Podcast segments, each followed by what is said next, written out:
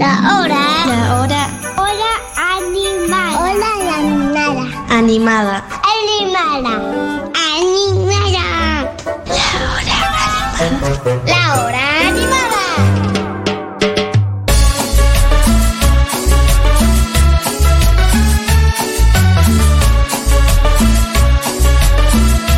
Bueno, no me voy a oponer porque me parece hermosa una cortina hecha con Boys Don't Cry. Tiene mucho que ver.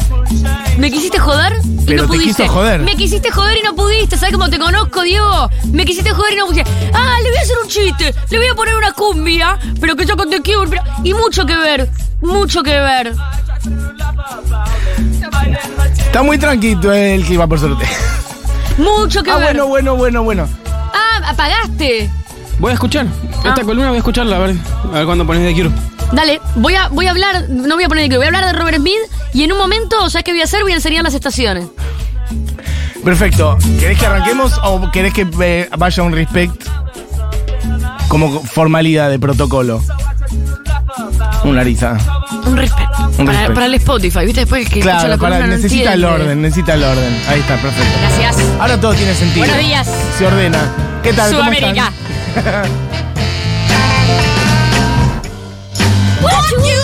Barbie. Recanati. Che, cuidado que pronto sale el disco nuevo de Barbie Recanati, ¿eh? Cuidado que faltan. ¿Ya se, ya se dijo cuándo?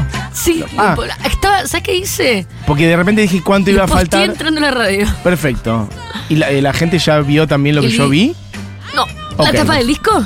No sé, No. no. no sé qué puedo decir que no. La, la viste vos solo. Ah, chicos, es quizás, es quizás la mejor tapa de disco de la historia. Es quizás. Es quizás, Más que vale. cualquier tapa de la historia. es quizás la mejor tapa de disco de la historia. En dos semanas hay disco nuevo de Bárbara Recanati y es un escándalo. Bueno, ya te lo he dicho, me- hay algunas canciones, he escuchado varias canciones además. Cada vez mejor todo lo que estás haciendo, Barbie. Cada vez más Ay, perdón. Diego, lo que pasa que eh, no, no me. A, a este no me lo pediste. Ahora te lo doy. Te traje un pendrive. Estas escenas de, de celos, ofensa, beboteo. Bueno, es jueves y como tal, Mostras del Rock. Y Barbie dijo que iba a hablar de Siouxsie and the Banshees y no vamos a perder ni un Ni segundo un minuto, más. ni un minuto. Por dos razones voy a hablar. Dos razones que la verdad que no necesito razones, pero en este caso necesito disparadores porque hablo de mucha gente. Sí. Pero el 27 de mayo cumplió años la señora Susan Janet Bailey. Eh, nació eh, 27 de mayo del 57. No entra en categoría de las personas más grandes No. que hemos visto nosotros. Pero sí Daniel, que piensa que la más grande fui yo. Sobre todo igual porque nunca la vi igual, en mi caso. ¿Vos viste a Siouxsie en algún ¿Sabes momento? que no? Ah, Eh, bueno. ¿Alguien vio a and the Banshees? Seguramente sí. Abramos. Tuvo un show acá en Argentina que mucha gente recuerda por dos razones. Primero, porque aparentemente hubo un partido de fútbol. eh, creo que, no sé si esto fue en obras o. Pero he escuchado mucha gente hablar de un partido de fútbol donde. No, no quiero mentir, pero como que te diga. eh, Pero, ¿cuál era los la nena? Loban Rockets y Cerati. Claro, como que tocaron muchas bandas, tanto de Argentina como de, de Gran Bretaña y que. Ah, ¿y se armó un picadito? sí. Y ese día tocaba Siuxi y sé que eh, la gente la escupió. Y Siuxi dijo: ¿Ustedes qué se piensan, idiotas, que estoy en Londres en el 76? Claro, claro. Y se ofendió. Eh, eso es todo lo que sé, pero me lo han contado porque yo era una niñita. La cosa es que voy a hablar de ella, no solamente porque cumplió años la semana pasada, bueno, esta, 27 de mayo, hace cuatro días, sino que volvió. Volvió a tocar después de, como veíamos el otro día, de Pulp, 10 años, pero son 10 años eh, igual que los de Pulp, no más todavía. Porque son estos artistas que, bueno, toca después de 10 años, pero había tocado un ratito en el medio, porque su carrera, podemos decir que fue una carrera hasta el 90 y pico, y después eh, fue más como, bueno, eh, apariciones de vez en cuando, gira, show, pero eh, la carrera, digamos, de, de la cual voy a hablar hoy, eh, la- de hecho la voy a terminar un disco antes, por razones que ya voy remarando. Pero dije, nunca hablé de Siouxsie. Tengo los ojos de Siouxsie todos en mi brazo. Eso lo La pueden ir a ver amo al Instagram. profundamente. Efectivamente, Barbie Real tiene en su brazo derecho, en su. mm, Sí, ahí como en la partecita de atrás, que no sé qué nombre tiene. Los dos ojos y el, el maquillaje. El maquillaje. El maquillaje. La, la amo muchísimo, Siouxsie. Me parece una artista eh, muy, muy importante para nuestra cultura general y la música. Y hoy voy a decir por qué. ¿Puede empezar a sonar algo? Porque Va a empezar a sonar la primera canción con mucho gusto y voy a hablar arriba de ella. Chau, Arisa. Vos sabés que Siouxsie yo la nombré muchas veces acá, por eso hoy me costó, dije, che, yo hablé, hice esta columna porque la nombré muchas veces. Pasa mucho eso. Y una con- de las veces, una no, varias de las veces que la nombré fue para contarte que ella formaba parte de como una especie de club de fans, pero que no era club de fans, era como un grupo que seguía a todos lados a los Sex Pistols, eh, que los acompañaba eh, a, a todos lados, eh, que se llamaba el Bromley Contingent. Y de hecho, ese grupete tuvo dos cosas muy importantes para la música. La primera es que en una de las primeras. No, creo que la primera. mira, creo que la historia es así, porque esto es un recuerdo de otras columnas. y si no me equivoco, fue así. Queen tenía que ir al programa de mm, Bill Grandi. Bill Grandi era como el programa de Badía, pero ni siquiera, porque era como más, más charleta. Bueno, Queen tenía que ir a ese programa. Sí. No podía. Y los Sex Pistols acababan de firmar con EMI. Ujú. Entonces, lo de Emi le dicen, che, Queen no puede ir, vengan ustedes a promocionar el disco. Acaban de aparecer, no existían los Pistols. Van al programa, se sientan en el sillón y van los Pistols con su grupete. Entre su grupete estaba Siouxsie, estaba Steven Severin, de quien voy a hablar ahora, y estaba Billy Idol. Mira. O sea, podemos nombrar que eran seis pibitos, entre los cuales tres eran ellos. Y eran como los pibes que seguían a todas partes a los Pistols. Pero, a ver, los Pistols también tenían 17 años, entonces eran todos amigotes, Sí, sí, claro. más que fans. Es como que te diga que eran la, la, eh, la Rip La Gang. Gang, total, sí. Pero todavía no eran ni músicos, eran como toda una cosa mucho más política y social y cultural que musical. Eh, de hecho, algo que caracteriza a esta época de Inglaterra de la música es que los eh, músicos eran extremadamente autodidactas y no esperaban a aprender el instrumento para subirse al escenario, lo aprendían en el proceso. Lo importante era gritar lo que tenían que gritar y vestirse como se tenían que vestir, que era una rebeldía de un nivel que hoy pensamos que es banal, porque hoy pensamos que un pibe se tiene el pelo, o sea, con el pantalón roto, es una tontería, pero esto era tan importante como cuando un pibe salía con el pelo largo en el medio de la dictadura. Entonces, estos pibes estaban ahí como rompiendo la estructura de esta sociocultural de Inglaterra. Y el conductor, medio forrito, le dice a Siouxsie, ¿y vos, linda? Eh. Después de acá nos vamos a tomar algo. Mira, En ese momento- En vivo en la tele. En vivo, algo que solía pasar, pero no pasaba con los punks. Claro. Steve Jones, el de los Pistols, el violero, lo mira y dice, ¿qué dijiste? Y ese es el momento en que en los Pistols empiezan a aparecer un montón de malas palabras e insultos a este eh, Bill Grandi en el medio de la televisión. Y esto es un suceso que nunca había sucedido jamás en la televisión. Y por esta razón, los Sex Pistols se vuelven famosísimos en, Usted tiene que arrepentirse lo que dijo. en el Reino Unido. Por esta polémica en la tele. Por... de alguna forma con el a la existencia de Siouxsie. Total. Porque si Siouxsie no estaba ahí, tal vez hoy no sabíamos quiénes eran los Pistols. Quiero empezar por ahí. O sea, quiero empezar con que la existencia, la mera existencia de Siouxsie como ser humano en un sillón, Y a la imbecilidad del tal vez conductor. inventó al punk como lo conocemos. Es como un efecto mariposa. El efecto mariposa, es- no, el efecto mariposa de Siouxsie no tiene nombre. Ah, recién empieza. La canción que estamos escuchando, la primera canción que estamos escuchando, que siga sonando, es Hong Kong Garden. Hong Kong Garden es parte del primer disco de Susan Banshees de Scream. Este disco sale un año después de que ellos, eh, se junta con Steven Severin, que va a ser su compañero Forever and Ever, y con Sid Vicious, el bajista en ese momento de los Pistols, y con uno más que ahora no me acuerdo. Bueno, Malcolm McLaren organiza un concierto y los mete a ellos. Ah, con Marco Pirroni, eh, de los Adamandians. Bueno, se meten a tocar en una especie de festico eh, organizado por Malcolm McLaren antes de los Pistols y se hacen llamar Flowers of Romance. Al toque de esto, no sabía tocar nadie, nadie, na- nadie nada. Pero dos cosas pasan ahí. Siouxsie ahí lee poesía, tipo Patty. Pero hay que decir que ese tipo Patty. Estas cosas en esta época, por eso la influencia es tan importante. Patty saca Horses eh, un poco después de esto. 76. 77. Yo- por ahí. 70 sí. Yo creo que 6. Patty puede Smith, ser. 76, puede ser. No sé, no sé. No importa, no importa, no importa. Siga, siga, Bueno, siga. Pero, pero. No, 75. Oh, antes, un mirá. año antes. Todavía antes. Bueno, Patty Smith saca Horses. Y un año después, Siouxsie está leyendo poesía con una banda de punk atrás. Claro. El link es inmediato. Ujú. Porque de hecho, en esta época Patty ya estaba de gira en Gran Bretaña. O sea que el link es muy inmediato. Eh, un día, si quieren, podemos hacer una columna especial de esto, que la culpa de todo esto la tiene Johnny Thunders. Después voy a contar por qué. La cuestión es que en este link es. Es. Eh, Viv Albertine, Sí. quien la ve, de las slits, que la ve y dice: Esta es la primera vez que yo veo a una mujer arriba de un escenario haciendo algo Mira. en la escena del punk. O sea, hubo algo en ese momento de lo que hizo Siuxi, de nuevo. Estaba sentada en un sillón, cambió la historia del punk. Se paró arriba de un escenario a leer poesía, cambió la historia del punk de nuevo. Al año, Siuxi ya era Siuxi the Banshees. Sacan de Scream y esta canción. Subí un poquito de volumen. Canción se la escribió en tributo al local de comida china donde ella compraba, donde los skinheads vandalizaban y agredían eh, a, a los chinos. Mira, Dijo, ah, sí, yo voy a hacer Hong Kong Garden. voy a bancar a Hong Kong Porque el punk no es nazi. Me parece muy bien. También está Suburban Relapse en este disco. ¿Por qué muestro esta canción? Escucha. ¿A qué te acuerdas de eso?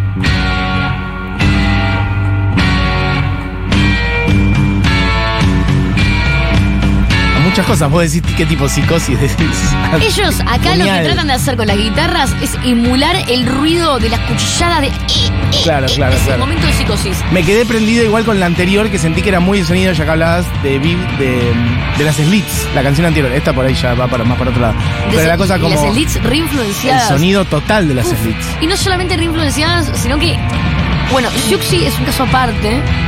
Pero como termine la columna, voy a, a hacer mi, mi, mi resumen de lo que pienso al respecto. Pero que Sí. con las elites pasó lo mismo. Por Dios, si hubieran sido hombres. Las Slits. Sí. No, bueno, sí, claro, es un Bueno, escándalo. desaparecieron. so- es- sí, realmente desaparecieron. O sea, de, de ese eh, relato del punk británico por ser mujeres. Pero estrictamente. Eh, Suburban Relapse es un ejemplo de cómo eh, Siouxsie and Banshees en ese momento era como. Eh, lo voy a repetir ahora que estamos en la columna. Me corrigieron muchas veces que se dice Siouxsie, Siouxsie and the Banshees. Me cuesta muchísimo decir Acá eso. decimos porque todo el siempre, mundo toda la vida en decimos Argentina Siouxsie. Siouxsie. Así que si alguien está escuchando esto por fuera de Argentina y dice, che, está Qué hablando mal de Siouxsie, pero no sabe cómo se dice, Sí, sí. sé perfectamente. En Argentina le decimos así y le voy a decir así. La cosa es que Siouxsie and the Banshees hacen Suburban Relapse y es como un momento donde ellos dicen, queremos que las guitarras no suenen como guitarras, queremos que suenen como psicosis, queremos que suenen a Alfred Hitchcock. Ese, así empieza el espíritu de Siouxsie, una cosa terrorífica. Y por eso también quiero- traje de este disco Helter Skelter. Mira, Helter Skelter, la canción más terrorífica de los Beatles, sí, la casi metalera, digamos. reversionada de una manera, la más oscura, reversionada de una manera... Sos un boludo. Única. Eso era para el tema, para el tema anterior, Diego. Era el de las las- el de psicosis. Este es el primero, pero no último, A ver. cover de los Beatles que hace Siouxsie. El más famoso viene después.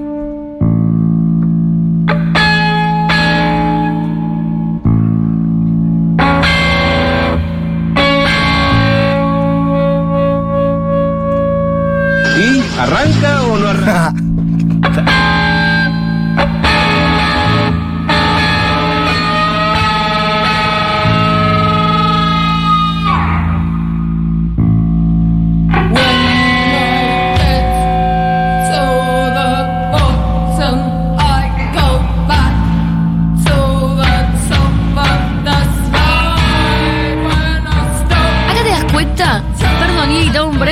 La canción que le sigue no la vas a poner. Para, para que va a explotar. Deja esta. Acá les cuenta, esto, esto a le chupa tu huevo. Primer disco, agarra una canción de los Beatles y la destrozan. No, la pero, no, pero la eh, destrozan, digamos, eh, la hacen completamente. La hacen propia, sí, sí, se la, la hacen muy propia. Pensemos sí. que 1009 78 no hacía mucho no hacía esta tanto, canción. No, es como hacer eh, hoy un cover de Arca Fire, boludo. Es como hacer un. No, no. No estamos hablando de una banda ni de hace 20. Estamos hablando de un tema que tenía 10 años. 10 años más o menos, sí, Entonces, un tema muy contemporáneo. Y.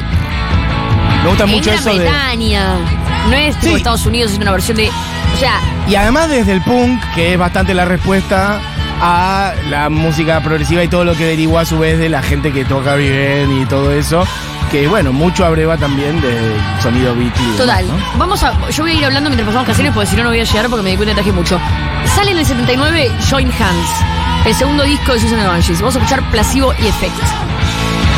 Esta canción que vamos a escuchar, si vos escuchás, es muy clave el tema de los años que estoy nombrando, porque como así como en el 75 salió Horses y eh, Patty en el 76-77 estuvo en el Reino Unido y Siouxsie salió a leer poesía cuando sale ese disco, que realmente eh, Horses sí, por un millón de razones, es el disco más importante del punk en la historia. Entonces, el efecto que tuvo en ese momento fue muy importante. Eh, así como pasaba eso, Join Hands, esto que escuchamos, Placebo Effect, Placebo Effect, Efecto placebo. tiene un audio que en muy pocos meses lo íbamos a ver en la mitad de la banda británica, en toda la banda del post-punk. O sea, Siouxsie inventa el post-punk, ¿eh? Pero, sin dudas, no habría Joy Division. Es todo muy, muy cercano, pero no habría Joy Division. Este disco, es más, El voy a hacer una bajo, aclaración para todo lo que voy a contar. Quiero hacer una aclaración para todo lo, lo que voy a contar. Diga.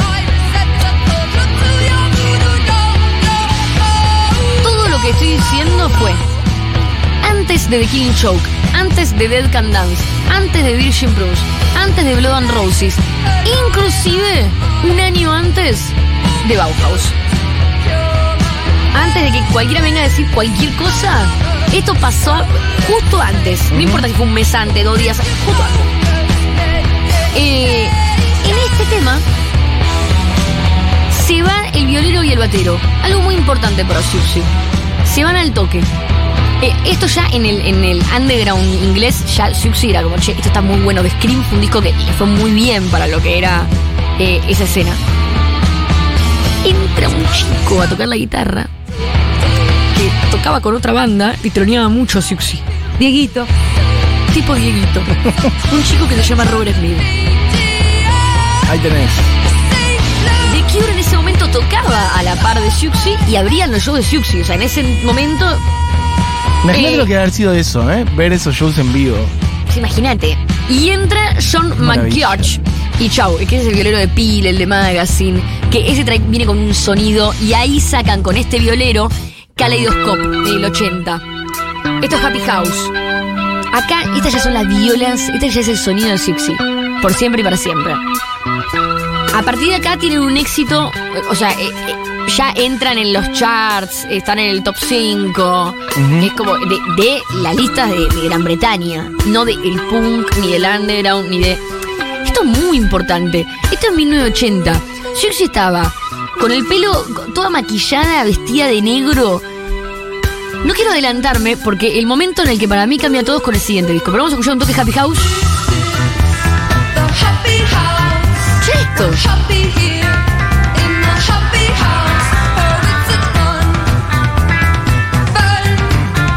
Aparte, la combinación de lenguajes que hay acá, porque ese bajo puede ser el bajo de una canción de ska, de Madness, por ejemplo. Juguetona. Es muy, muy. La oscuridad. Muy reunido. Así como. eh, La mezcla de cosas que hay. Así como en, en- en Nueva York, en el punk, eh, la poesía y, y el arte Andy Warhol atravesó el punk mucho y tenemos a Talking Heads. En el Reino Unido, el reggae. El reggae, el ska, el, el reggae, punk. o sea, Total. atravesó al punk de una forma que tenemos a The Clash. Es muy eh, que Estados Unidos quiso alguna vez eh, igualarlo y no sé, tuvo eh, Sí, no. eh, eh, Smash Mouth. eh, como que no, No, no, sí, hay chance. británico. Hay algo que es británico y que tiene que ver con la elegancia del reggae en el punk y el ska y todo lo que, lo que deriva. Sí, y además una respuesta, por lo menos de lo popular, menos racista en términos de integrar. Siouxsie es antirracista. Por eso, la escena punk- antisenefo- xenef- xeno- Xenófobo. xenófobo- xenófobo. Eh, eso, la escena de los 70 punk contra Thatcher y demás, también era muy de integrar, este, bueno, todas las etnias de- de- del mundo, lo, la af- lo afro en Gran Bretaña, que en ¿Sabes que me Estados Unidos no era así. En Nueva York estaba en la cama era todo gueto. y abrí los ojos y dije. Hace dos días estaba haciendo la columna de Pulp y te dije, después te voy a contar y no te conté. ¿Qué? Que en fines de los 90, en las elecciones de Tony Blair y Margaret Thatcher, eh, Oasis y, y Blair participaron activamente por Tony Blair y Jarvis Cocker lo persiguieron por todos lados y dijo, de ninguna manera. De ninguna manera. Sí. De ninguna manera, porque yo sé que vos sos una bolsa de caca igual. Y, y lo hicieron, lo destrozaron eh, culturalmente allá por esa razón. Y fue el único más anarco, más político intelectual que dijo, no, porque no estamos hablando de peronismo derecha, ¿eh? estamos hablando de otra cosa. No, sí, está bien. Sí, Tony Blair Pero- supuestamente era del laborismo, que venía de otro lado, pero bueno. Pero después sí. resultó Sí, distinto, no. entonces eh, como que Jarvis lo, lo, Sí. lo percibió. Vamos con la siguiente canción, para mí una de las mejores canciones de, de Siouxsie, Christine. Escucha ese bajo. 1980.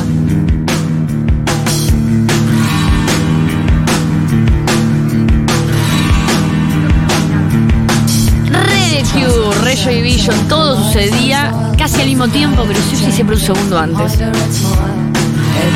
Esto que estamos escuchando, Christine, es ya eh, el tercer disco de Siouxsie. O sea, para el 80 estamos hablando ya del tercer disco.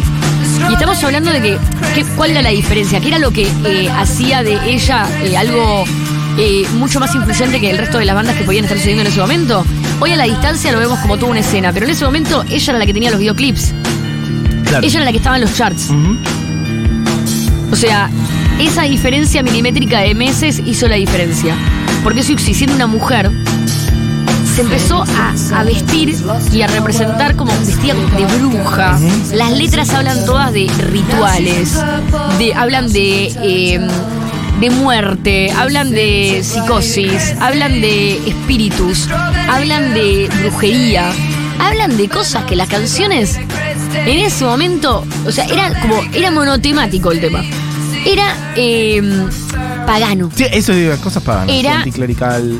Se metía en un espacio de lo pagano que hasta ese momento en la música no se metía nadie, no, no con esta música.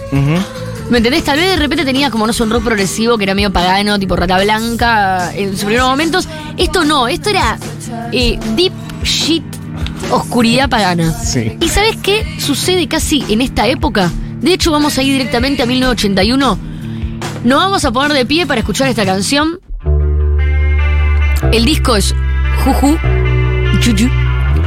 Y la canción es la canción con la que cierra la serie Stranger Things. From the cradle bars comes a beckoning voice, thing spinning. You have no choice. Me gusta lo- del otro lado del vídeo. Los niños Diego y- abrieron los ojos. Diego y Moy haciendo como. "Ah". ¡Ah! ¡Claro! Porque yo le hablo a todas las generaciones. Esta canción, esta canción, mira, la amo tanto esta canción que estoy siempre a un minuto de hacer un cover. Esta canción es una de mis canciones favoritas, Spellbound se llama, y es con esta canción, quiero decirlo acá, también me pongo de pie para decirlo, que comienza el movimiento gótico en el Reino Unido. A partir de acá es donde, o sea, la vestimenta de Siouxsie, el maquillaje, veníamos como de toda la escena punk y toda la estética punk, que por supuesto que Siouxsie no fue a la casa y dibujó en un papel, ah, esto va a ser el movimiento No, gótico. no, claro. No, ella ya venía arrastrando, pero ¿qué pasa? En la época de Siouxsie estaba toda pelada, eh, con ropa como más Sex Pistols, y cuando empieza ella con su... Dije en la época de Siouxsie, quise decir en la época de los Pistols, estoy hablando muy rápido porque mi cerebro va un poco más rápido que mis palabras y me confundo. Cuando ella comienza con su carrera solista, con su carrera de banda, empieza de a poquito, año, año, año, y es acá en el 81 donde es la reina de lo gótico. La reina de lo gótico sin duda alguna. Bauhaus, bandón gótico. Pero Peter Murphy no, no se viste como un gótico.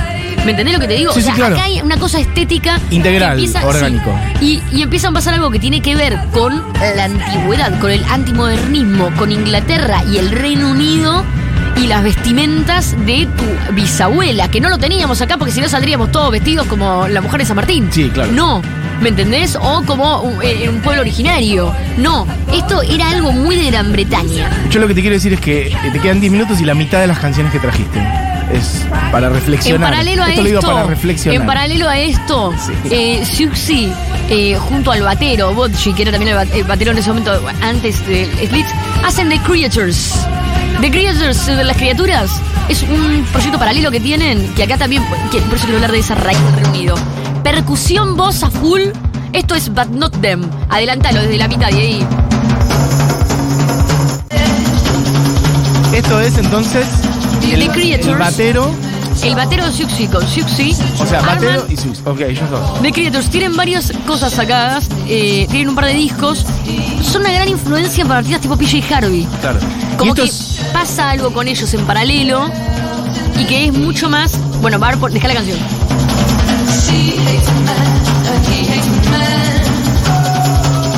Poné Mad Eye Screamer. Mad Eye Screamer, Mad Eye Screamer, Mad Eye Screamer, a pointed finger, a tin can schemer, Mad Eye Screamer, the chorus speaker. Ese bailecito que estás haciendo. Ese bailecito que estás haciendo. Esto. Por ahora- Unido. Nos vamos después a Manchester. En dos minutos tenemos música, eh, eh, la música más fiestera de Manchester sucediendo. sí. O sea, acá había algo que estaba pasando con la percusión que estaba llevado para la electrónica de Gran Bretaña el- dura. no, y además, después. eso, Joy Division transformándose en New Order y otras Exacto. cosas. Pero Estaban, o sea, ellos estaban es- ahí, estaba sucediendo. esto es percusión y voz solamente hasta ahora y no hay no hay No, nada no, hay nada armónico. Claro, pero no hay, En no hay, temas sí. no hay una guitarra, no hay un teclado. En esto que traje no, pero. Por lo menos en estas dos es solo batería y voz. Esto es vanguardia hoy. vanguardia Lo haces hoy, ahora sí. y te llaman del Porque Siuxi- malva. Pero porque Siuxi no es Dios porque fue mujer. Claro. Vamos a escuchar el cover que sí, te lo voy a decir, y que me caiga el infierno en la cabeza. Yo esta canción la conocí por Susan Oranges. ¿Qué más? La conocí por Susan Oranges. Es hermosa esta versión. Después me enteré que era de los Beatles. Es hermosa la Y versión. me describe toda la personalidad. Decirte que esta canción la conocí por Susan Oranges y los Beatles. Me pasa mucho eso, ¿eh? A mí me ha pasado con un montón de versiones. Pero ahora también voy a. voy a- Ya es otra cosa. No es lo de Helter Skelter, para mí este tema, de hecho también lo voy a decir, para mí es superior a Beatles. Pero bueno, es personal. Lo hace más pop, poquito popero Y también. en este ¿eh? disco, eh, que nunca pude pronunciar, que es Yaena, eh, del 84, el guitarrista es Robert Smith. Y se nota. Se nota mucho la guitarra. Tinderbox 1986. Ahí nacía yo y ahí nacía otra de las mejores canciones de Cindy Angeles, Cities in Dust. Si no bailaste esto, contenés esqueletos. Claro.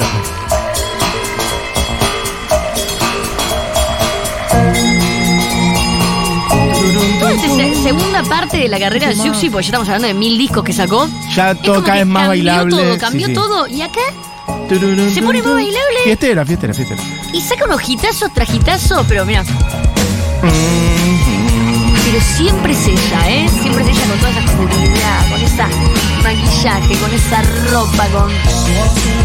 Es una diosa. ¿sí?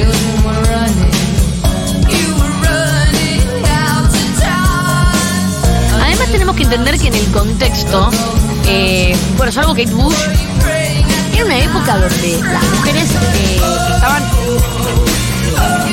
prácticamente en todas las épocas. Es como que las mujeres siempre están muy estereotipadas de diferentes maneras. ¿Me entendés? O en los 90 con el, en los 2000 con el jean bajo, el pelo teñido de rubio, vestidas de colegialas. Eh, o en los 90, eh, hippie chic, eh, soy virgen o no, nunca lo sabrás. En los 80s, todo mucho más eh, pornográfico o seductor o bla. Eh, en los 70s, Siuxi era Siuxi. No, y además, algo de. mm, Para decir todo esto que está haciendo Barbie, de hecho, Barbie lo está haciendo cronológicamente. Cuando sale este disco y todo lo que hizo para atrás, Siuxi ahora tenía 26 años, ¿eh? Digo, no es que tenía 35 o 40. Cuando salió esto, todo lo que hizo hasta ahora, de lo que fue llevando Barbie, estamos hablando de una persona de 19, 20, 21, 22, 23, 24, 25, 26. Y también quiero Acá mencionar. 26, 27 años. Y quiero mencionar que no es casualidad, por el siguiente tema, el siguiente tema es un cover de Iggy Pop que ella lo vuelve más popular que el de Iggy Pop. Y es de Passenger, un tema bueno de Iggy y de David Bowie.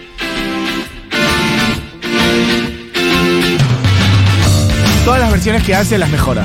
Las mejora. probable que si alguna vez escuchaste esta canción en un boliche, en un bar y lo bailaste, sea su versión. La versión de Iggy, de hecho, después como que volvió. Sí. No me acuerdo si después no volvió eh, con Trainspotting. Porque Spotify volvió Last for Life y creo que también Volvió volvió, un poco hip Passenger. hop en general. sí. Eh, pero este tema se volvió eh, más popular con ella.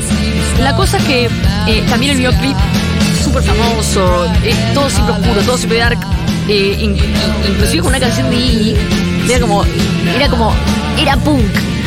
La cosa es que, eh, qué loco, que tanto Siouxsie como Patty como Kate Bush son ca- carreras y artistas que perduraron hoy, 40 años después, nos damos cuenta que son las que marcaron realmente el terreno de una forma que nadie más lo marcó, como que hicieron las cosas distintas, todo. Y son distintas a cualquier estereotipo. Nadie las repite. Son únicas. Sí, sí, total. Son únicas en un millón. Vamos a escuchar que tampoco es bueno eso, ¿no? Tiene que ser única en un millón para destacar así. Claro. Pero hubieran sido. Si hubieran sido. Ay, por eso esta mujer voy a decir un nombre. Peekaboo. Peekaboo. Peep Show, 1988. Otro hitazo. Estoy haciendo como un resumen para las personas que no, no dijeron, ay, cumpleaños esta mujer, volvió, ¿de dónde volvió? ¿Quién es? Es Por Dios. cierto, No eh, conocías a Dios. no, No, la claro. conocías, por no la miraste a los ojos. Mirale los ojos a Dios. Sí,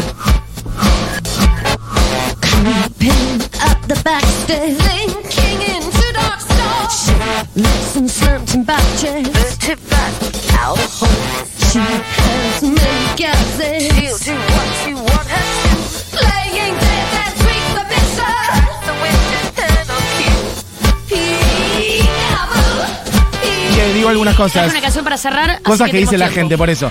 Eh, temazo, bailando en una, en una cocina de Santiago del Estero. Qué hermoso estas imágenes que nos llegan de las cosas que estamos haciendo nosotros y ustedes, cada uno en su lugar. Bailando en una cocina en Santiago del Estero. Sí, Barbie, cover de Spellbound. Te lo pido por favor. Ah, que lo hagas. Gracias por este columnón de la reina Suxi. Les amo a los dos. Ojalá vengan por estos pagos. Bueno, ojalá. Bueno, Suxi que cumplió 6-6, ¿no? Una cosa así. Tiene larga vida por delante. Ojalá meta una gira.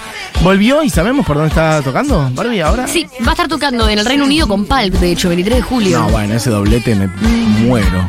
Qué columnaza, Barbie, gracias. Se rumorea que viene Siuxi para el primavera y me muere. Bueno. No, pará, ¿dónde se Chiques, eso? Me- me Fíjate, Diego, que hay un audio por ahí. Eh, Vuelvo loca. que venga, como un tremendo programa. Abrazo desde Comodoro Rivadavia. Que venga Barbie a reclutar bandas con Goza Records. Bueno, apenas tenga un maletín de sponsoreo, voy para allá. No, Eh, sección de Bungie. Yo tenía 15, escuchando todos estos temas. Qué maestra, por Dios. Mick dice- Coincido en todo.